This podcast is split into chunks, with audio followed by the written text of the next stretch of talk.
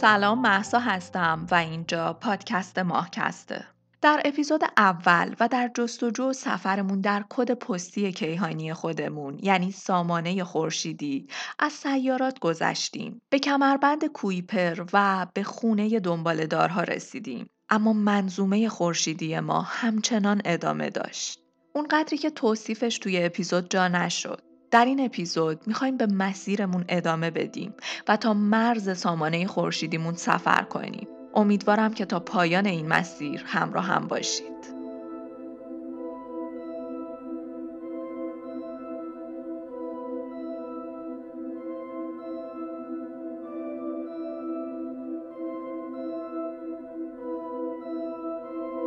سفر تو پیچ و خم جاده ها و گردنه ها گذشتن از صخره های سخت و پشت سر گذاشتن تپه های بلند و دشت های وسیع بدون شک سفر ما رو با خودمون روبرو می‌کنه. انسانی که به طبیعت وصل میشه و واقعیت خودش رو جستجو می‌کنه. سفری در امتداد جاده آغاز میشه و مسافر قدم به قدم موانع بیرونی رو مثل دامنه های سخت و دره های ترسناک پشت سر می‌ذاره و در پایان راه در انتهای مسیر به مقصد رسیده اما دیگه اون آدم سابق نیست. چون آدمی که از سختی ها عبور کرده به درک تازه از حقیقت خودش رسیده.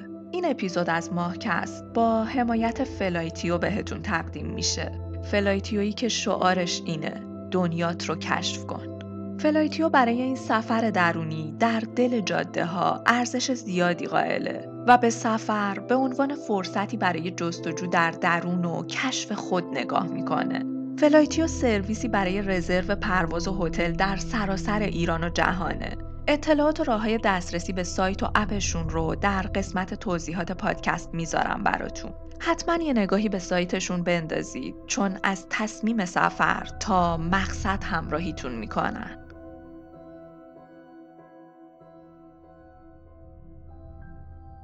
ما در اپیزود قبل از دنبال دارها حرف زدیم و یکی از توضیحات جدی ما در رابطه با اینکه دنبال دارها از کجا میان این بود که شاید این دنبال دارها اصلا مربوط به منظومه خورشیدی ما نباشن. تا مدت ها اعتقاد بر این بود که کهکشان پر از تکه ها و قطعات یخیه که گاهی اوقات این تکه ها به سمتمون حرکت می‌کنن. اما با تجربیات ساده لوحانه‌ای که در مرزبندی سامانه خورشیدی خودمون باهاش مواجه بودیم ما به این نتیجه رسیدیم که شاید خونه این تکه های یخی سرگردون جایی در درون سامانه خورشیدی خودمون باشه و سامانه خورشیدی ما همچنان فراتر از حد تصورمون گستردگی داره. پس ایده مهم بعدی این شد که شاید این دنبالدارها از بخشی از سامانه خورشیدی به سمتمون میان که ما اطلاعات زیادی ازش نداریم. شاید سامانه خورشیدی ما با توپی از آشغالها احاطه شده. زباله های باقی مونده از روزهای اولیه شکلگیری این سامانه. ابر اورت منطقه که در رابطه باهاش ما دیگه بر سر دورترین نقطه منظومه خودمون توافق داریم. اما دور در مقیاسی که شاید دیگه نتونیم برای توصیفش از واحدهای زمینی خودمون مثل مایل یا کیلومتر استفاده کنیم. ما برای درک فاصله اون منطقه مرموز تا خودمون از واحدی به نام AU استفاده می‌کنیم. AU یک واحد نجومیه. یه چیزی شبیه به کیلومتری که در رابطه با فواصل زمینی ازش استفاده می‌کنیم. این واحد یه مقیاس کاربردی در نجومه که یک واحد یو برابر با فاصله زمین تا خورشید. فاصله ای که هلوهوش 8 دقیقه نوریه. در واقع استاندارد این فاصله فاصله مرکز زمین تا مرکز خورشیده. ولی از اونجایی که زمین در مداری دایره‌ای به دور خورشید نمیگرده و این مدار تقریبا حالت بیزی داره این فاصله بسته به زمان سال و جایگاه زمین در مدار خودش متفاوته ما به همون میانگین 150 میلیون کیلومتر اکتفا کردیم. ما این فاصله بین زمین تا خورشید رو یک واحد نجومی در نظر گرفتیم که فواصل نجومی خودمون رو باهاش میسنجیم. اگر که سرچ می‌کنید فاصله سیارات و ستاره های مختلف رو قطعا چشمتون به این واحد خورده. یک واحد یو معادل 93 میلیون مایل یا 150 میلیون کیلومتره. سیاره پلوتو حدود سی تا 50 واحد نجومی از خورشید فاصله داره با میانگینی هلوهوش 39 واحد نجومی که با این فاصله نور حدود 5 ساعت و نیم طول می‌کشه تا از خورشید به پلوتو برسه. فاصله آخرین سیاره منظومه ما که حالا بهش میگیم سیاره کوتوله حدود سی تا 50 واحد نجومی از خورشیده. این مقیاس رو داشته باشید و حالا مقایسش کنید با ابر اورتی که لبه داخلیش یعنی از جایی که شروع میشه حدود 2000 تا 5000 واحد نجومی از خورشید فاصله داره. این عدد شاید خیلی شگفت زدمون نکنه اما قطعا شگفت زده میشید از شنیدن اینکه لبه بیرونی ابر ارت یعنی جایی که تقریبا تموم میشه و به پایان می‌رسه. ما داریم از فاصله حدود ده هزار تا صد هزار واحد نجومی از خورشید حرف می‌زنیم. همچین گستردگی دیوونه کننده ای حتی تصورش هم برامون سخته. ما بلد نیستیم که همچین فواصلی رو حتی تصور کنیم. اما می‌تونیم از یه خطکش دیگه برای درک بهتر این موضوع استفاده کنیم. از مقیاس زمان.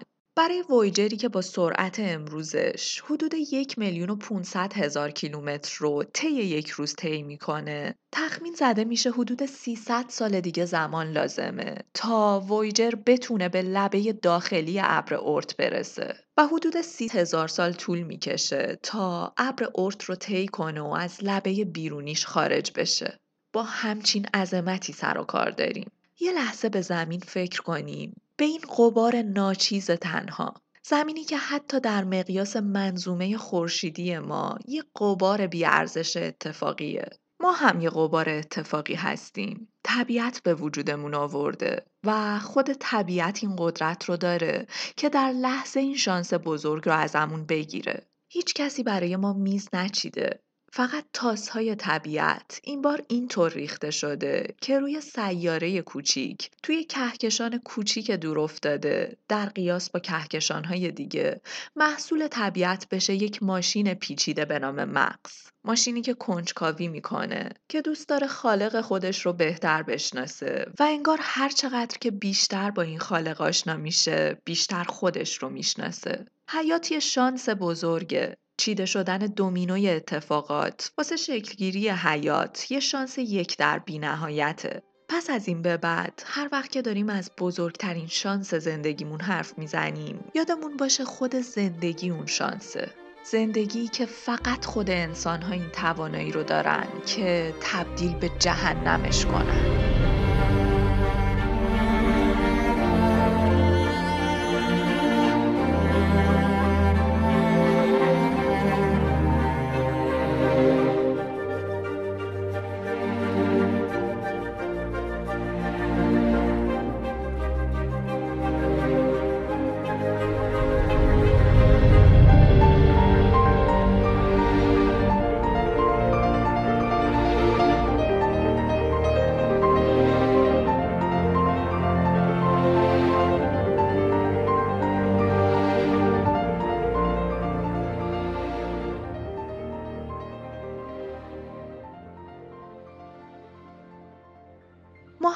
اگر بتونیم که با سرعت نور حرکت کنیم یعنی چیزی حدود 300 هزار کیلومتر رو طی یک ثانیه طی کنیم باز همراه بی نهایت دور و درازی رو تا ابر ارت پیش رو داریم. زمانی که نور سطح خورشید رو ترک می‌کنه چیزی هلوهوش 8 دقیقه طول می‌کشه تا به زمین ما برسه. این نور حدود چهار و نیم ساعت بعد به مدار نپتون رسیده. و چیزی هلوهوش سه ساعت بعد از اینکه مدار نپتون رو ترک کرد به لبه بیرونی کمربند کویپر می‌رسه. بعد از دوازده ساعت سفر نور خورشید به هلیوپوز می‌رسه. جایی که باد خورشیدی مرزی رو بین منظومه ما و محیط بین ستاره ای ایجاد کرده. باد خورشیدی رو هم که می‌دونیم. سیلابی از ذرات باردار که با سرعتی حدود 400 کیلومتر در ثانیه از خورشید دور میشن. ما به جایی فراتر از این مرز میگیم محیط بین ستاره ای. دلیلش هم اینه که میدان مغناطیسی خورشید اینجا دیگه نوسان خاصی نداره. الان جایی هستیم که نور بعد از فرار از خورشید 17 ساعت راه رو طی کرده تا بهش رسیده. اما برای درک فاصله ابر ارت از خودمون اینجا اون نقطه طلاییه کمتر از یک روز زمینی کمتر از 24 ساعت بعد از اینکه نور سطح خورشید رو ترک می‌کنه در فاصله دورتر از هر فضاپیمایی که بشر ساخته قرار می‌گیره اما با این حال 10 تا 28 روز دیگه طول می‌کشه تا همون نور به لبه داخلی ابر ارت برسه و شاید حدود یک سال و نیم راه داشته باشه که بخواد ابر ارت رو به طور کامل پشت سر بذاره.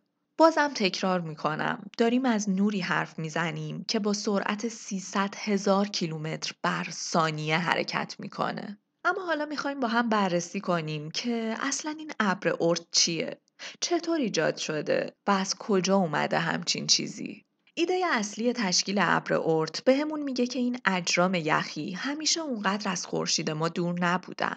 حدود 4.5 میلیارد سال پیش وقتی که سیارات کم کم در حال شکل گرفتن و ساخته شدن بودن منطقه تولد سیارات همچنان پر از تکه های کوچیک و بقایایی بود که در ساخت سیارات استفاده می‌شد. قطعات سرگردونی از مواد که اونقدر خوش اقبال نبودن که بخشی از یک سیاره بشن. اون قطعات سرگردون تحت تاثیر گرانش سیارات مختلف از جمله گرانش دیوونوار مشتری و زحل قرار گرفتن و به این ور و اونور پرت شدن. ما در فصل دوم ماهکست اینو یاد گرفتیم که گرانش فقط کارش جذب کردن نیست. تلاقی های زیادی در نقاط خاصی وجود داره که گرانش می‌تونه ضربه ایجاد کنه. همون کاری که با فضاپیماهای ما می‌کنه. ما فضاپیماهامون رو طوری تنظیم می‌کنیم که در مسیر این نقاط قرار بگیرن و ضربه بخورن.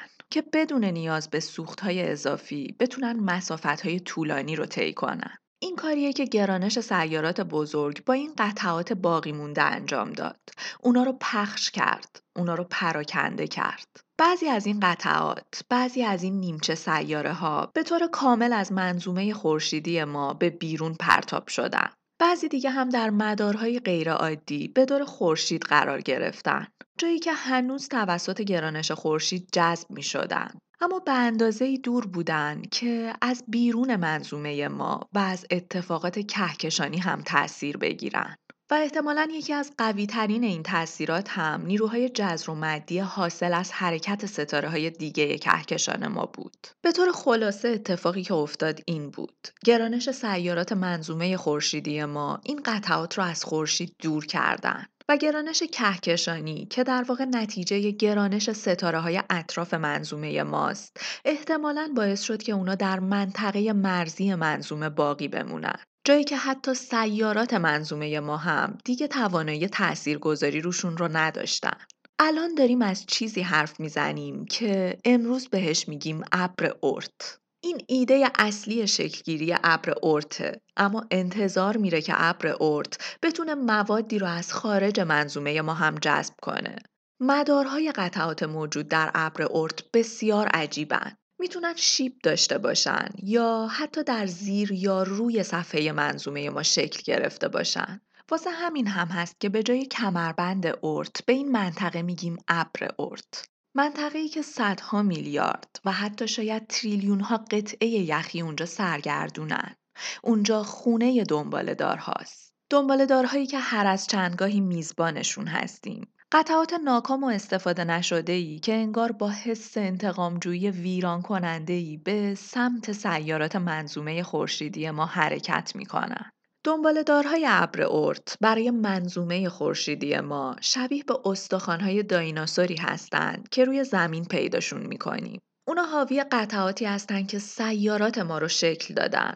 اونا ماشین های زمانی هستند که به سمت ما میان. اکثر اجزای ابر ارت برای همیشه در این منطقه باقی میمونن. ولی تعداد کمی از اونها هم هستن که به داخل سامانه ما سقوط می‌کنن و گرانش خورشید اونا رو مثل پروانه به سمت روشنایی جذب می‌کنه. این دنبالدارها می‌تونن چندین کیلومتر عرض داشته باشن و با سرعتهای بسیار بالایی حرکت کنن. حتی گاهی با سرعتی حدود 160 کیلومتر بر ثانیه. همین هم باعث میشه که این دنبالدارها بی نهایت برامون خطرناک باشن. اگه می‌خواید بدونید که چقدر خطرناک باید اینو از یه دایناسور بپرسید. چون ایده ای وجود داره که میگه اون دنباله داری که باعث انقراض دایناسورها شد از ابر ارت اومده بود. این یعنی دنباله‌دارهایی که از ابر ارت میان می‌تونن مسئول انقراض‌های روی زمین باشن.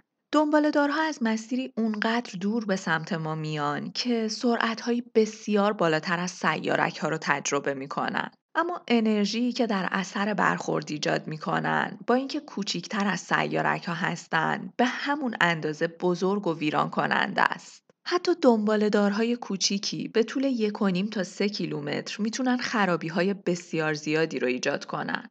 اما بعضی از این دنباله‌دارهایی که از ابر ارت میان علاوه بر سرعت بالا بسیار بزرگ هم هستن و فقط تصور کنید برخورد با یکی از این دنباله‌دارها که شاید حدود چهل تا پنجاه کیلومتر عرض داشته باشه می‌تونه چه ویرانی غیرقابل تصوری رو ایجاد کنه.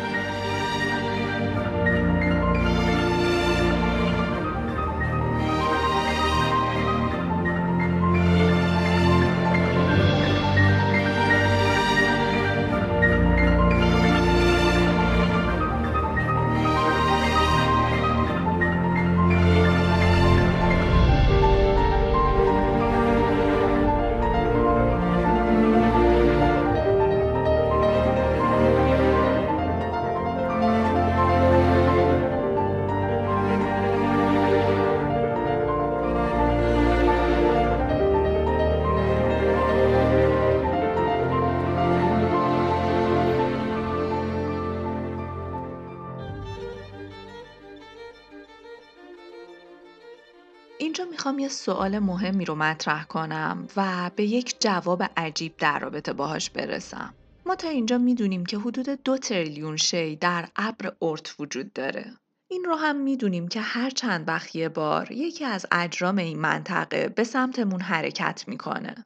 اما سوال مهم ما اینه که چرا یکی از این اجرام باید به طور ناگهانی تصمیم بگیره به سمتمون بیاد؟ چیه که باعث میشه اجرام این ناحیه از مدار خودشون خارج بشن و حرکت غیر معمولی رو انجام بدن؟ قطعا این اتفاق نمی‌تونه ارتباطی داشته باشه به اجرام منظومه خورشیدیمون. چون فاصله ابر ارت خیلی از اجرام منظومه ما زیاده و نمیشه تصور کرد که این تاثیر سیارات یا اجرام خود منظومه است. در این رابطه ایده های مختلفی وجود داره و یک سند مهم اون سند مهم اینه که تاریخ حیات کره زمین بهمون به نشون میده که هول هر 27 میلیون سال یک بار یه سری انقراض عجیب دست جمعی رخ میده. و به نظر می‌رسه اون چه که در حال رخ دادنه اینه که هر 27 میلیون سال یک بار انگار یه چیزی به ابر ارت تنه می‌زنه و باعث میشه یکی از اجرام این ناحیه به سمتمون حرکت کنه. توضیحی که برای این ماجرا داریم اینه که ممکنه خورشید یک دوقلوی گم شده داشته باشه. ستاره ای که ما از وجودش بیخبریم. حتی امروز. اصلا هم چیز عجیب و غریبی نیست. ما وقتی که به ستاره ها نگاه می کنیم اکثر اونها دوتایی هستن و اتفاقا در اکثر موارد هم بسیار با هم فاصله دارن. جوری که میلیون ها سال طول می‌کشه که به دور هم بچرخن. پس در رابطه با خورشید خودمون هم می‌تونیم این ایده رو مطرح کنیم که خورشید یک دوقلوی گم شده داره که امروز فرزندان خورشید انسانها دارن کنجکاوی می‌کنن تا اون دوقلو رو براش پیدا کنن. سال 1984 بود که ریچارد مولر این ایده رو مطرح کرد که یک ستاره کوتوله قرمز در فاصله یک و نیم سال نوری از ماست که عامل اصلی های دست جمعی کره زمینه. ما اسم این ستاره کوتوله رو گذاشتیم نمسیس یا الهه انتقام. یه جورایی هم انگار داره انتقام دور بودن و انزوای خودش رو از ما ساکنان زمین می‌گیره. پس خیلی هم عجیب نیست که همچین اسمی رو براش انتخاب کنیم. نظریه های بعدی به همون نشون دادن که نمسیس نمی‌تونه یک کوتوله قهوه یا سفید یا حتی یک ستاره کم جرم باشه. نمسیس چیزی ما بین این هاست. ستاره که فقط چند برابر مشتری جرم داره. نقطه اشتراک تک تک این گزینه ها هم اینه که همشون نور کمی دارن و تشخیصشون برای ما ساکنان زمین از اون فاصله بسیار سخته. دانشمندان معتقدند کلید حل این معما ممکنه که نمسیس باشه. ستاره مرموزی که شاید ما توانایی دیدنش رو نداشته باشیم اما حضورش به طور مستقیم روی حیات کره زمین ما تأثیر گذاره. اون انقراض که هر 27 میلیون سال رخ میدن ممکنه دوره مداری نمسیس باشن که هر 27 میلیون سال یک بار به ابر اورت می‌رسه و این رسیدنش برای ساکنان زمین هم سوقاتی داره.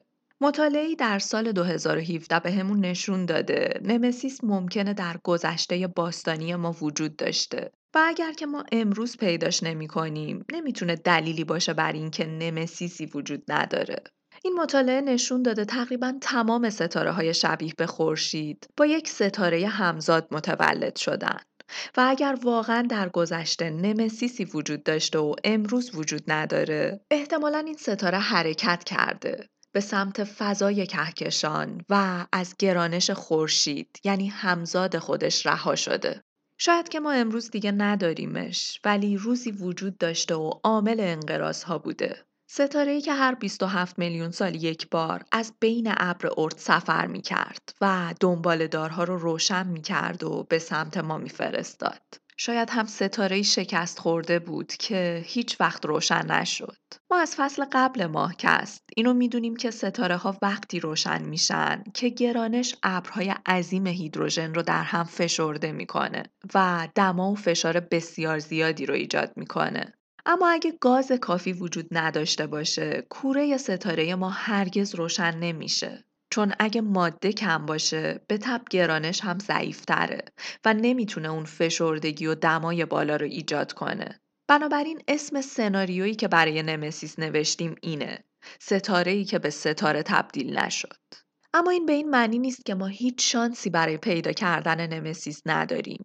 ما می‌تونیم با استفاده از تلسکوپ های فروسرخ خودمون رد و نشونی از نمسیس مرموز رو پیدا کنیم. حتی اگه نوری رو از خودش ساطع نکنه. حتی اگه نور مرئی وجود نداشته باشه قطعا گرما وجود داره و ما از طریق این گرما می‌تونیم پیداش کنیم. اما نکته اینجاست که تا به امروز این اتفاق نیفتاده و نمسیس همچنان برای ما یک ستاره فرضی باقی مونده. ستاره که حتی ممکنه هیچ وقت تبدیل به واقعیت نشه و شاید ما مجبور باشیم برای کشف این راز جای دیگه ای از کیهانمون رو جستجو کنیم.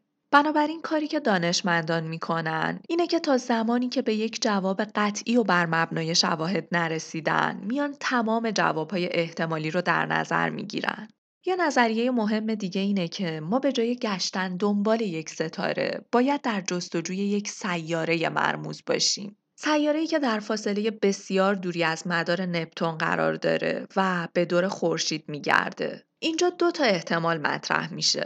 اینکه همچنان ستاره ای وجود داشته باشه که ما نمی‌تونیم ببینیمش. و این سیاره فرضی که اسمش رو سدنا گذاشتیم داره به دور این ستاره خیالی میچرخه. یا احتمال دیگه اینه که ما رسما داریم از سیاره نهم منظومه خودمون حرف می‌زنیم. ای که در لبه منظومه خورشیدی ما قرار داره. ای شاید چندین برابر جرم زمین که میلیاردها کیلومتر از خورشید دوره و به همین دلیل هم اگر که وجود داشته باشه برای تلسکوپ های ما نامرئیه. فرقی نمی‌کنه ستاره نمسیس، سیاره سدنا یا سیاره نهم. چیزی که مهمه اینه که می‌دونیم چیزی اون بیرون وجود داره. چیزی که برای ما ناشناخته است. نمی‌دونیم کی. نمی‌دونیم اصلا روزی بالاخره پیداش می‌کنیم یا نه. اما چیزی اون بیرون وجود داره که مرگ و زندگی ما به طور مستقیم بهش وابسته است.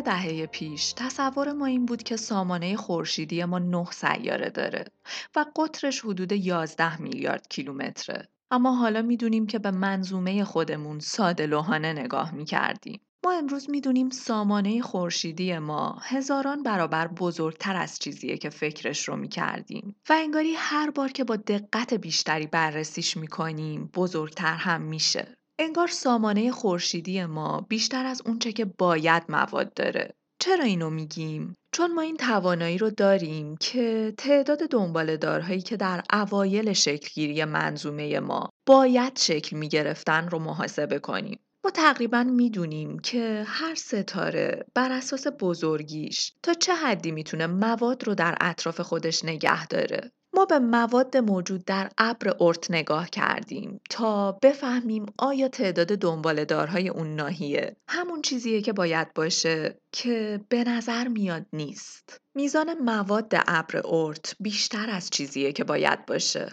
تعداد دنباله‌دارهایی که توسط خورشید ما شکل گرفتن بسیار کمتر از تعداد دنباله‌دارهاییه که واقعا اون بیرونن.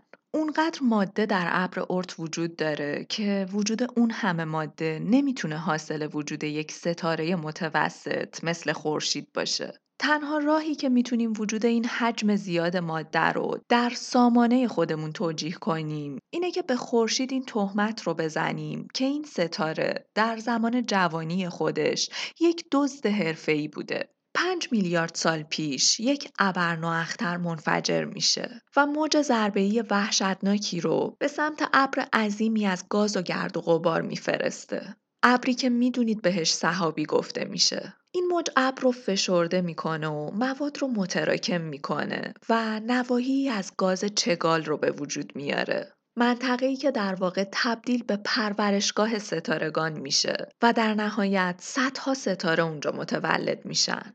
تصور ما اینه که خورشید در منطقه‌ای متولد شد که حدود 400 500 ستاره خواهر و برادر دیگه هم همراهش متولد شدن. اگه می‌تونستید این لحظات ستاره ای رو ببینید متوجه این می‌شدید که ستاره ها خودشون کوچیکن اما فاصله بینشون بسیار کمه و در عین حال ابر گازی که اطراف هر کدوم از این ستاره ها وجود داره خیلی خیلی بزرگه به دلیل این فواصل کم بین ستاره‌ای و وجود ابرهای گازی بزرگ این احتمال وجود داره که این ابرهای دنباله‌دار با هم ادغام بشن. خورشید ما گویا باهوش بود. اون زود راه فرار خودش رو پیدا کرد و تو مسیر این فرار ابرهای زیادی رو از ستاره های دیگه دزدید و به دنبال خودش کشید. فرض ما بر اینه که مواد زیادی که الان در اطراف منظومه ما وجود داره احتمالا از همون ستاره های جوون دزدیده شده و جالبی ماجرا اینجاست که این رقابت دزدیدن مواد تموم نشده.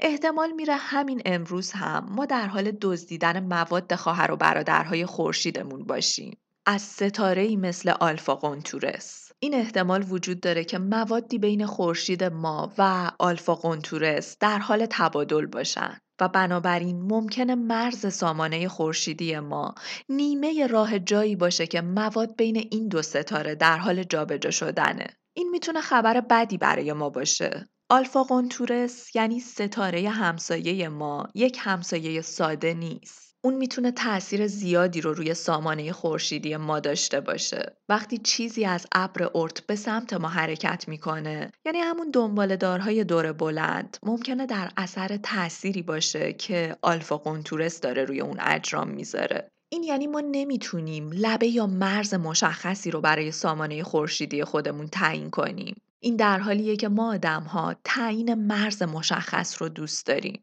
ولی سامانه خورشیدی ما اینطور کار نمی‌کنه. خورشید ما تنها زندگی نمی‌کنه و ابر ارت منظومه ما فقط تحت تاثیر خورشید نیست. ما دائما در حال برهم کنش هستیم. در واقع ما به محیط بزرگتری از کهکشان خودمون وصلیم. پس نباید و نمی‌تونیم که از یک مرز مشخص حرف بزنیم. اما این سفر طولانی برای جستجوی مرز سامانه خورشیدی یک سفر بیهوده و بیفایده نبوده و نیست. ما با کنجکاوی های خودمون حالا می‌دونیم که اجرام بسیار زیادی در سامانه خورشیدی ما حضور دارن. اجرامی که روزی حتی تصور وجودشون هم برامون سخت بود. اما امروز می‌تونیم به این اجرام ناخونده به عنوان یک منبع مهم نگاه کنیم. منابعی از سنگ و یخ که شاید بتونیم ازشون به عنوان سوخت فضاپیماهامون استفاده کنیم. برای سفرهای دور و دراز آیندهمون و اونجا رو تبدیل کنیم به ایستگاهی برای سوختگیری مجدد فضاپیماهامون.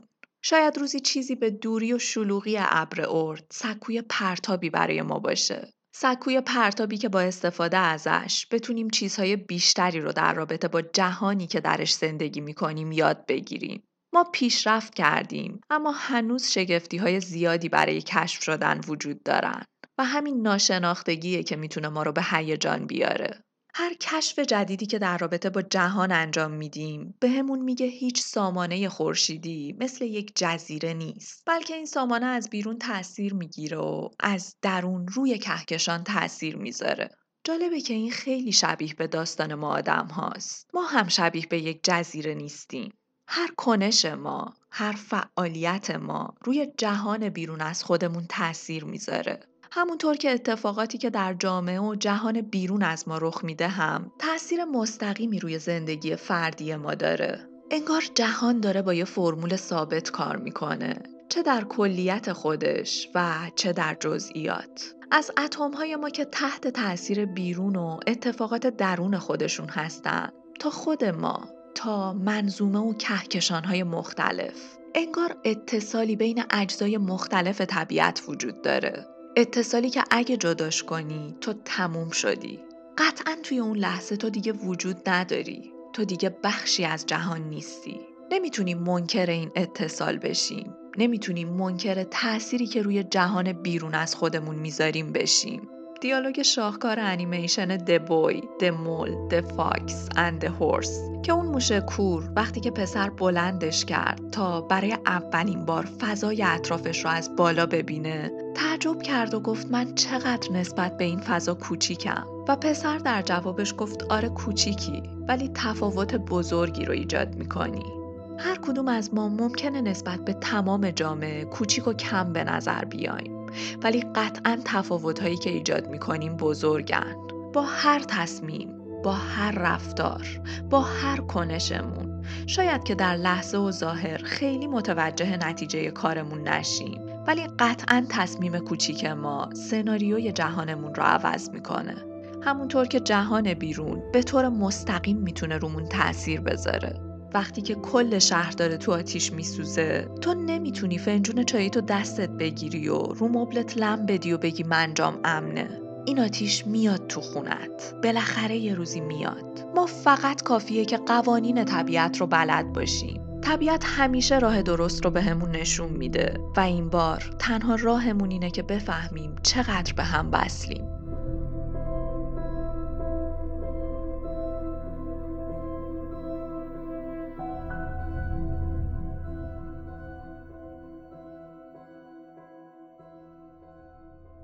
سفر در مرزهای سامانه خورشیدی ما رو به درک تازه ای از خودمون رسوند. این کاریه که سفر با آدم ها می‌کنه. حامی این اپیزود فلایتیو بود. سرویسی که برای یک سفر مطمئن بهش نیاز داریم. از اطلاعات در رابطه با مقاصد و هتل ها و جزئیاتشون تا رزرو هواپیما، قطار و هتل چه در ایران و چه در خارج از ایران. اطلاعاتشون در قسمت توضیحات پادکست لینک شده. ممنون که تا پایان همراه بودید. مقالات و منابع در قسمت توضیحات پادکست لینک شدن. دنبال کردن پیج و یوتیوب و پادکست روانشناسی ماهکست رو فراموش نکنید. همه این لینک ها رو در قسمت توضیحات پادکست پیدا می کنید. برای حمایت از ماهکست این پادکست رو به عزیزانتون معرفی کنید تا آدم های بیشتری در مسیر آگاهی باهامون همراه بشن. برای حمایت مالی از ماهکست و شریک شدن در هزینه های تولید این پادکست هم می‌تونید از لینک هامی باش و پیپال استفاده کنید. خوب باشید و تا به زودی بدرود.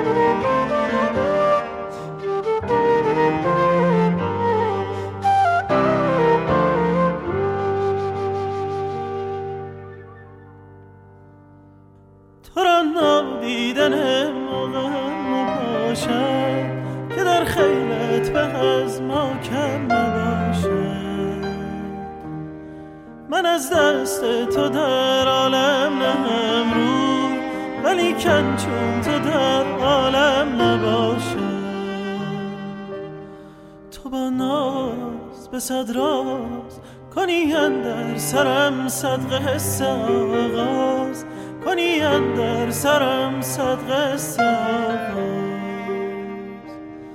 من آن مرغ من آن باز. کنم من در هوایت بال و پرباز کنم من در هوایت بال و پرباز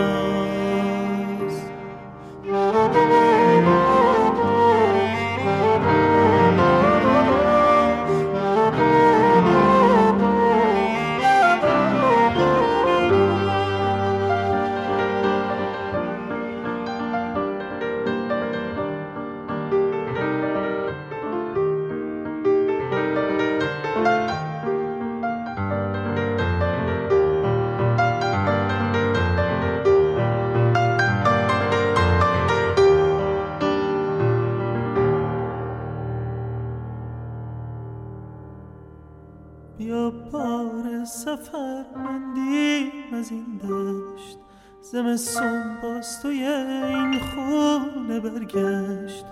بیا تا قصه ها گویم برایت که درون جدایی دیر بگذشت.